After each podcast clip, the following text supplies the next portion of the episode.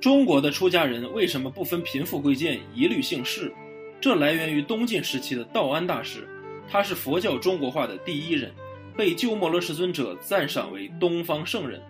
他开始因为形貌丑陋，并不被寺院重视，但后来他的学习能力和慧根惊艳了寺院的所有人。但由于寺庙的师傅没法使他深造，让他到处游学。他创造了中国化佛学的多个第一。在道安法师之前，翻译经典、弘行教法的都是外来西僧；法师之后，我国的僧侣开始成为弘法的中坚与主流。